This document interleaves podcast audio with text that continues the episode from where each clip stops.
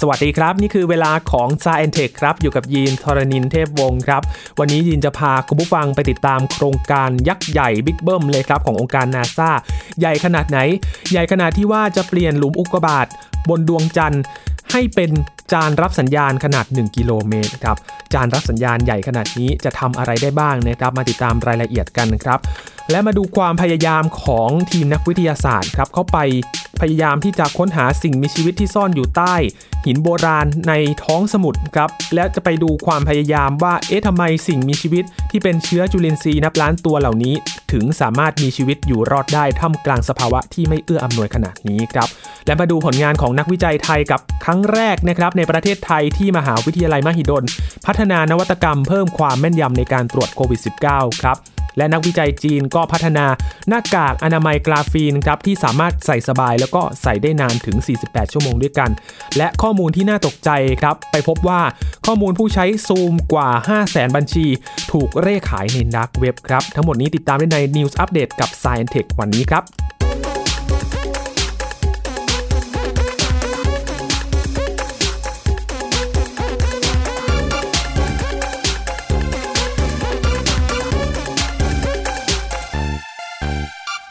วันนี้ขอเริ่มต้นด้วยเรื่องของการพัฒนานวัตกรรมของคนไทยกันก่อนนะครับที่มหาวิทยาลัยมหิดลครับกับครั้งแรกในประเทศไทย ที่พัฒนานวัตกรรม เพิ่มความแม่นยำในการตรวจโควิด -19 ครับพูดถึงการตรวจเชื้อเพื่อที่จะยืนยันผู้ที่เข้าข่าย แล้วก็ยืนยันเป็นผู้ป่วยโควิด -19 เป็นงานที่ต้องอาศัยเทคโนโลยี แล้วก็ความเชี่ยวชาญอย่างมากเลยนะครับ ปัจจุบันบุคลากรทางการแพทย์เท่านั้นที่ จะสามารถทำได้ ซึ่งการรายงานผลก็ต้องอาศัยความแม่นยำพอสมควรเลย เพราะว่าถ้ารายงานผลที่ผิดพลาดไป ก็ทำให้ผู้ที่เข้ารับการตรวจโควิด -19 นั้น ก็เกิดความเข้าใจผิดได้นะครับว่าตัวเองไม่ติดเชื้อหรือเปล่า แล้วก็จนเกิดการที่จะนำเชื้อไปติดต่อสู่ผู้อื่นด้วยนะครับ ข้อมูลจากกรมวิทยาศาสตร์การแพทย์ก็ระบุว่า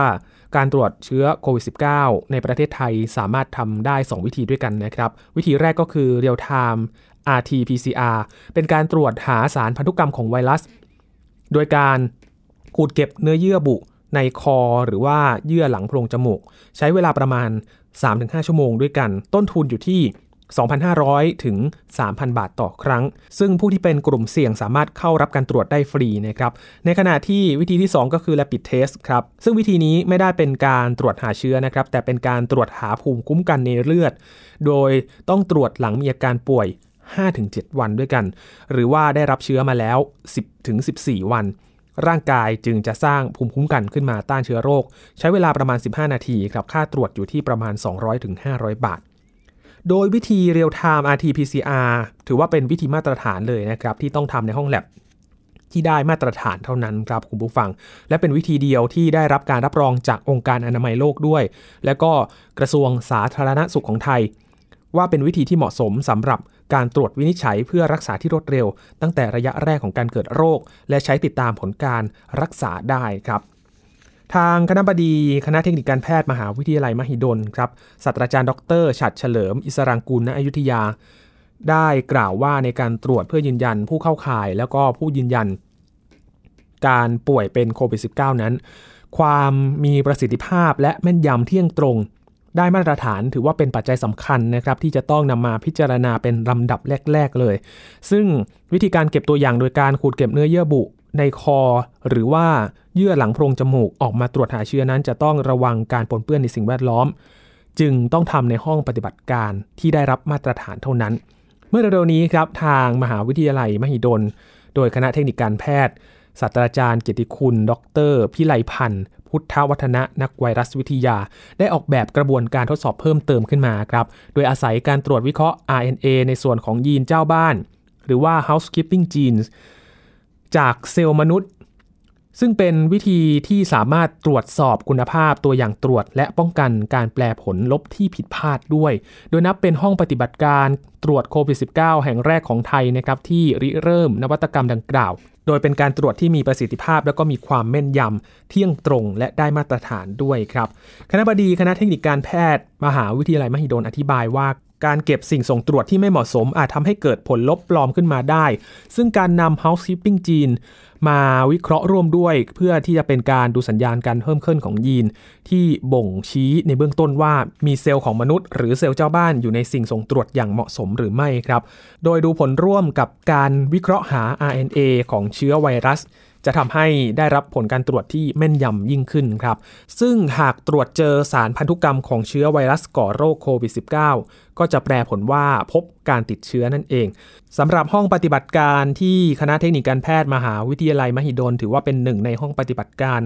ของภาครัฐและเอกชนที่มีจำนวนมากกว่า 90 แห่งนะครับที่ได้รับการรับรอง ความชำนาญทางห้องปฏิบัติการจากกรมวิทยาศาสตร์การแพทย์ เพื่อให้สามารถร่วมให้บริการรองรับความต้องการและทันต่อสถานการณ์ของประเทศได้ ด้วยนวัตกรรมการเพิ่มเติม housekeeping gene ลงไปในการตรวจก็จะทำให้ กระบวนการควบคุมคุณภาพสิ่งส่งตรวจ และการแปลผลปฏิกิริยามีความถูกต้องมากขึ้นครับ ซึ่งจะเป็นการเพิ่มความมั่นใจในการรายงานผลให้แก่โรงพยาบาลต่างๆ ตลอดจนเป็นการพิสูจน์ถึงศักยภาพทางวิชาการและการวิจัย ถือว่าเป็นอีกหนึ่งกำลังสำคัญนะครับที่อยู่เบื้องหลังภารกิจพิชิตโควิด -19 ที่จะทำให้สถานการณ์ผ่านพ้นวิกฤตไปให้ได้ครับ มาดูอีกเรื่องหนึ่งที่นักวิจัยจีนพัฒนากันนะครับ เป็นการพัฒนาหน้ากากอนามัยครับ โดย Aero Engine Corporation of China บริษัทพัฒนาเครื่องยนต์อากาศยาน และเทคโนโลยีที่เกี่ยวข้องของจีน ได้เปิดเผยว่าคณะนักวิจัยชาวจีน ได้ร่วมกันพัฒนาหน้ากากอนามัย แบบใหม่ที่ใช้กราฟีนครับ เป็นชั้นกรองหลัก บริษัทระบุว่า นักวิจัยจากสถาบันวิศวกรรม เครื่องกลอากาศยานปักกิ่งของบริษัทได้ร่วมกันคิดค้น การประยุกต์ใช้กราฟีนเชิงนวัตกรรม โดยการนำวัสดุกราฟีนโพลีโพรพิลีน มาใช้กับผ้า meltblown ซึ่งเป็นชั้นกรองหลักของหน้ากากอนามัยทั่วไปครับ โดยกราฟีนเป็นวัสดุนาโนโครงสร้าง 2 มิติที่ได้รับความนิยม โดยถูกนำไปใช้ในอุตสาหกรรมการบิน พลังงานและการแพทย์ชีวภาพ หน้ากากอนามัยแบบใหม่นี้ก็มีคุณสมบัติต้านเชื้อแบคทีเรีย อากาศซึมผ่านและก็ทนทานยิ่งขึ้นนะครับ ซึ่งเป็นผลจากการใช้วัสดุกราฟีน ขณะเดียวกันประสิทธิภาพ มีดนาโนของวัสดุกราฟีน ก็ยังช่วยทำลายผนังเซลล์ของแบคทีเรียอีกด้วยครับ ถ้าหากไปเทียบกับผ้า meltblown ที่ใช้ผลิตหน้ากากอนามัยแบบเดิม ชั้นกรองแบบใหม่จากวัสดุกราฟีนโพลีโพรพิลีนนี้ ก็จะช่วยให้การซึมผ่านด้านเดียวที่มีประสิทธิภาพนะครับ ซึ่งก็เพิ่มความสะดวกสบายให้แก่ผู้สวมใส่ โดยหน้ากากอนามัยแบบใหม่นี้ก็มีอายุการใช้งานได้นานกว่าแบบเดิมด้วยครับ นานถึง 48 ชั่วโมงด้วยกัน นี่เป็นนวัตกรรมการคิดค้นล่าสุดที่เกิดขึ้น ที่เกี่ยวข้องกับการป้องกันโควิด -19 ที่เกิดขึ้นนะครับ เอาละครับช่วงนี้พักกันก่อนครับช่วงหน้ามาติดตามที่เราได้บอกกันนะครับกับโครงการยักษ์ใหญ่ของนาซาที่เขาจะเปลี่ยนหลุมอุกกาบาตบนดวงจันทร์ครับให้กลายเป็นจานรับสัญญาณขนาด 1 กิโลเมตรด้วยกัน เขาจะไปทำอะไรกันนะครับ มาติดตามรายละเอียดได้ในช่วงหน้ากับ Science Tech ครับ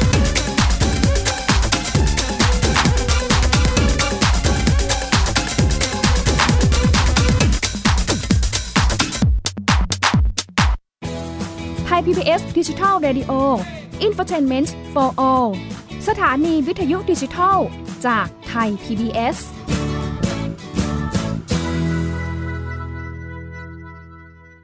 เพียงแค่มีสมาร์ทโฟน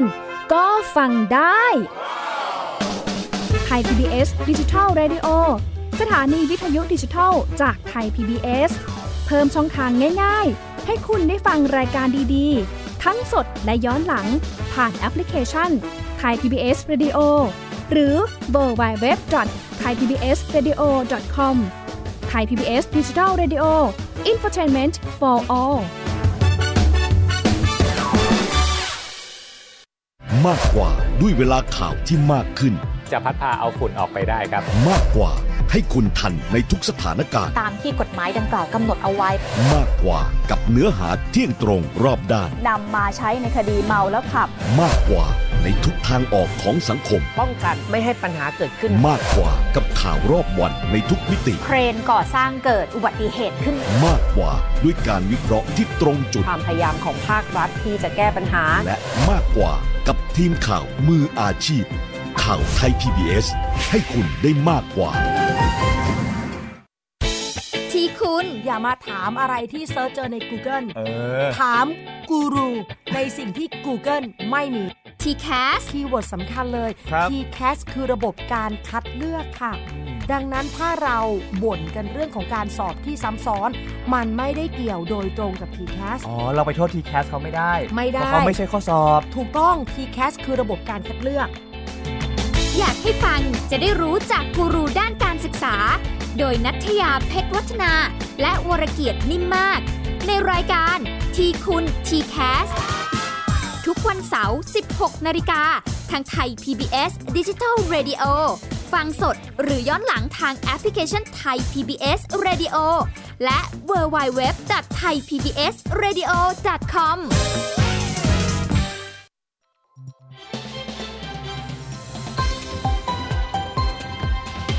กำลังรับฟัง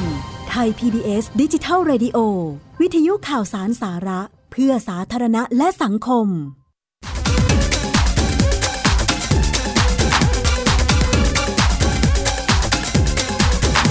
ผู้ฟังยังอยู่กับ Science Tech นะครับ กับ News Update มาอัปเดตข่าววิทยาศาสตร์เทคโนโลยีและนวัตกรรมกันต่อนะครับ กลับมาดูเรื่องราวยักษ์ใหญ่ของเรากันบ้างนะครับ ที่ยินได้บอกไปช่วงต้น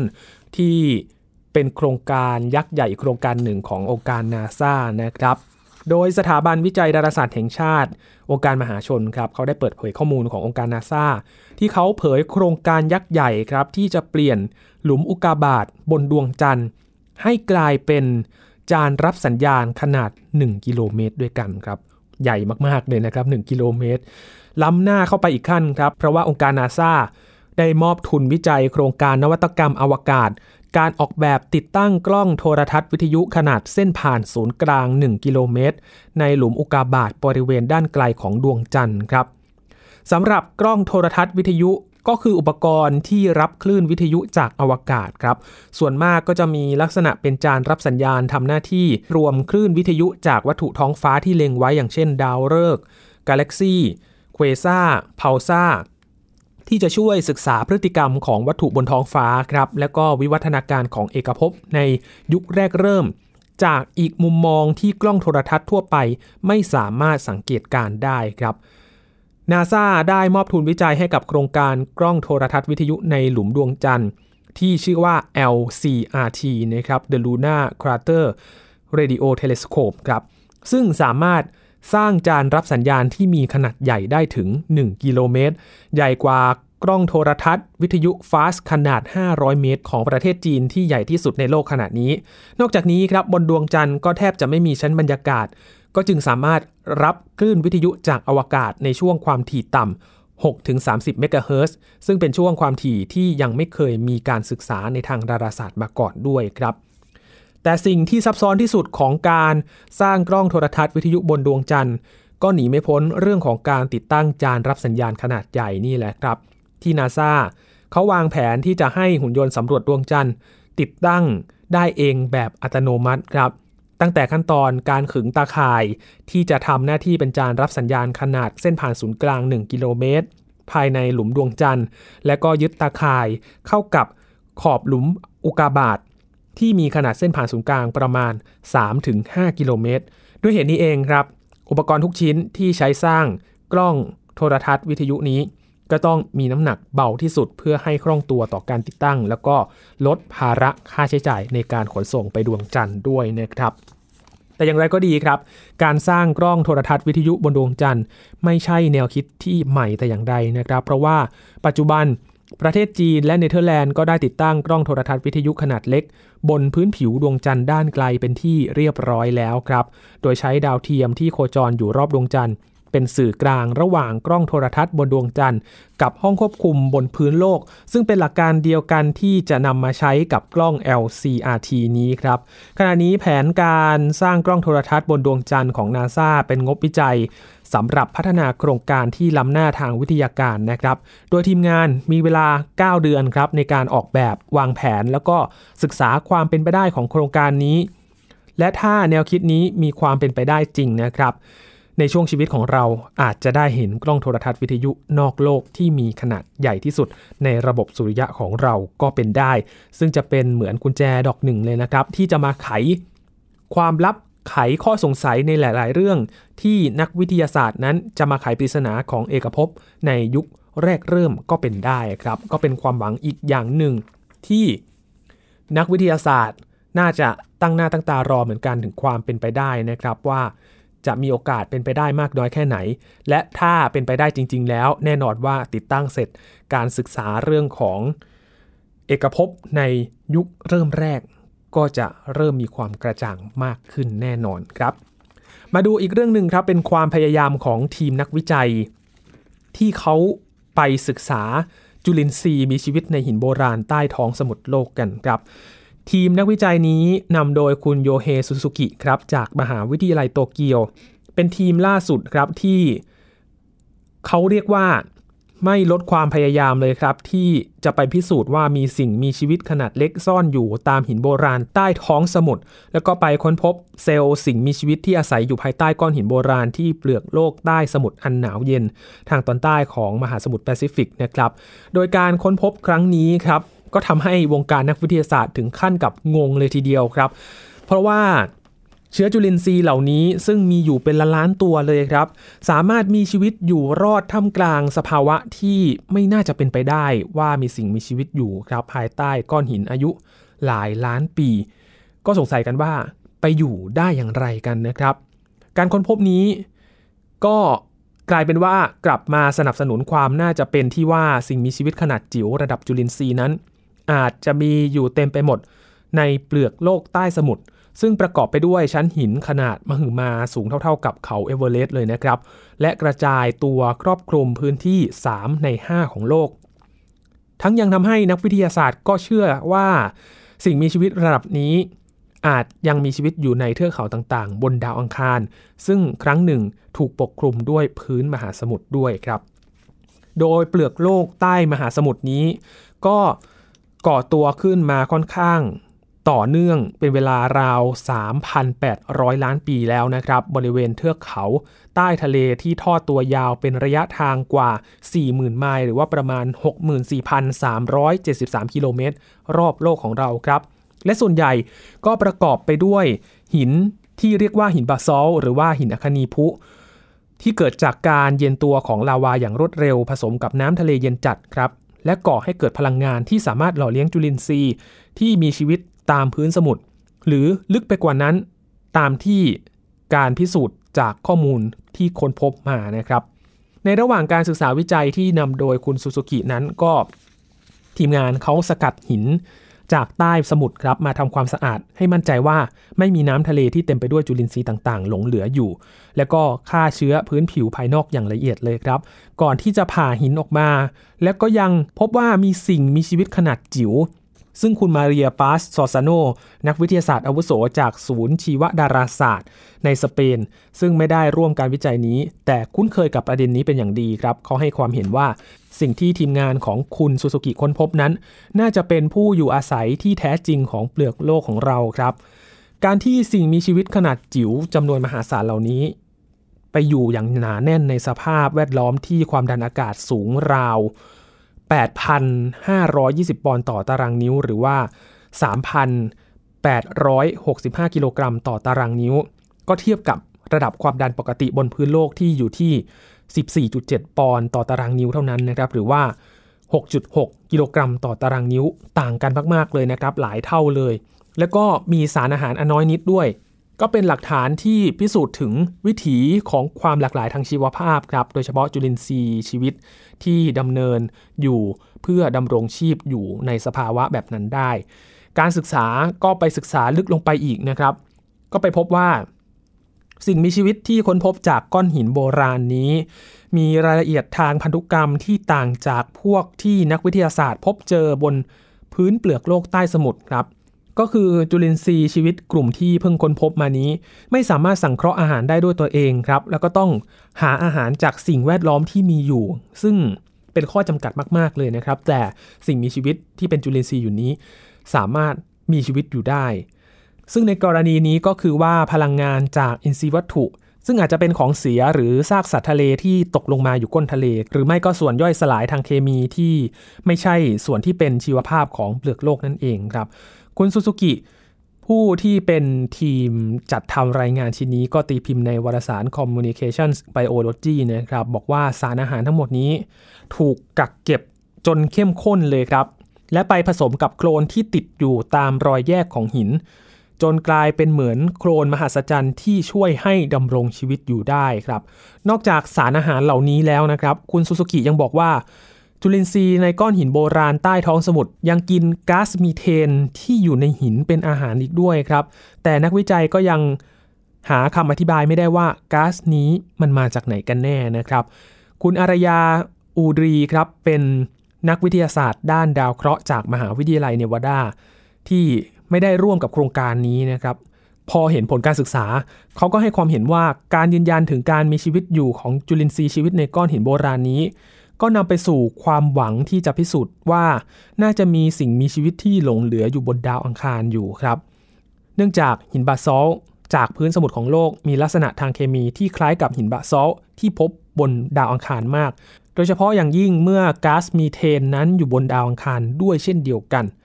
คุณซอซาโนนักวิทยาศาสตร์อาวุโสจากศูนย์ชีวดาราศาสตร์ ก็อธิบายเพิ่มเติมนะครับว่า หากเชื้อจุลินทรีย์สามารถรอดชีวิตอยู่บนดาวอังคารได้ แล้วก็รอดมหันตภัยกัมมันตรังสี บนพื้นดาวมาได้ มนุษย์อาจมีโอกาสค้นพบสิ่งมีชีวิตขนาดจิ๋วที่ว่านี้ในไม่ช้าครับ โดยโครงการสำรวจอวกาศ ร่วมระหว่างยุโรปและรัสเซีย เขาก็มีแผนที่จะปล่อยยานโรเวอร์นะครับของโครงการ e x o มา เพื่อที่จะสำรวจสิ่งมีชีวิตบนดาวอังคาร และมีกำหนดลงจอดในพื้นที่ที่เต็มไปด้วยโคลน ซึ่งเต็มไปด้วยโมเลกุลของสารอินทรีย์ ขณะที่องค์การนาซาเองก็มีแผนปล่อยยานโรเวอร์ ไปเก็บตัวอย่างหิน บนปล่องภูเขาไฟดาวอังคารที่มีโคลนแบบเดียวกันอยู่เต็มไปหมดด้วยครับในช่วงฤดูร้อนของปีนี้ด้วย อีกด้านหนึ่งครับคุณ Mark Lever นักนิเวศวิทยาจากมหาวิทยาลัยอาร์ฮุสในประเทศเดนมาร์ก ที่ร่วมทำรายงานเกี่ยวกับสภาพแวดล้อมในมหาสมุทรก็อธิบายเพิ่มเติมด้วยนะครับว่า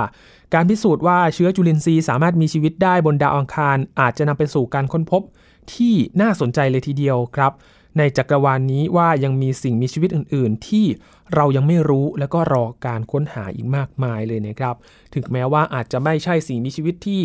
ตัวใหญ่มากมาย แต่ว่าสิ่งมีชีวิต อันจิ๋วๆนี่แหละครับ น่าจะเป็นคำตอบให้หลาย ๆ อย่างเลยนะครับว่าเขาอยู่ในสภาพแวดล้อมอย่างนั้นได้อย่างไรบ้างนะครับ ก็เป็นอีกหนึ่งงานวิจัยที่น่าสนใจ และเห็นถึงความพยายามของนักวิจัยนะครับว่า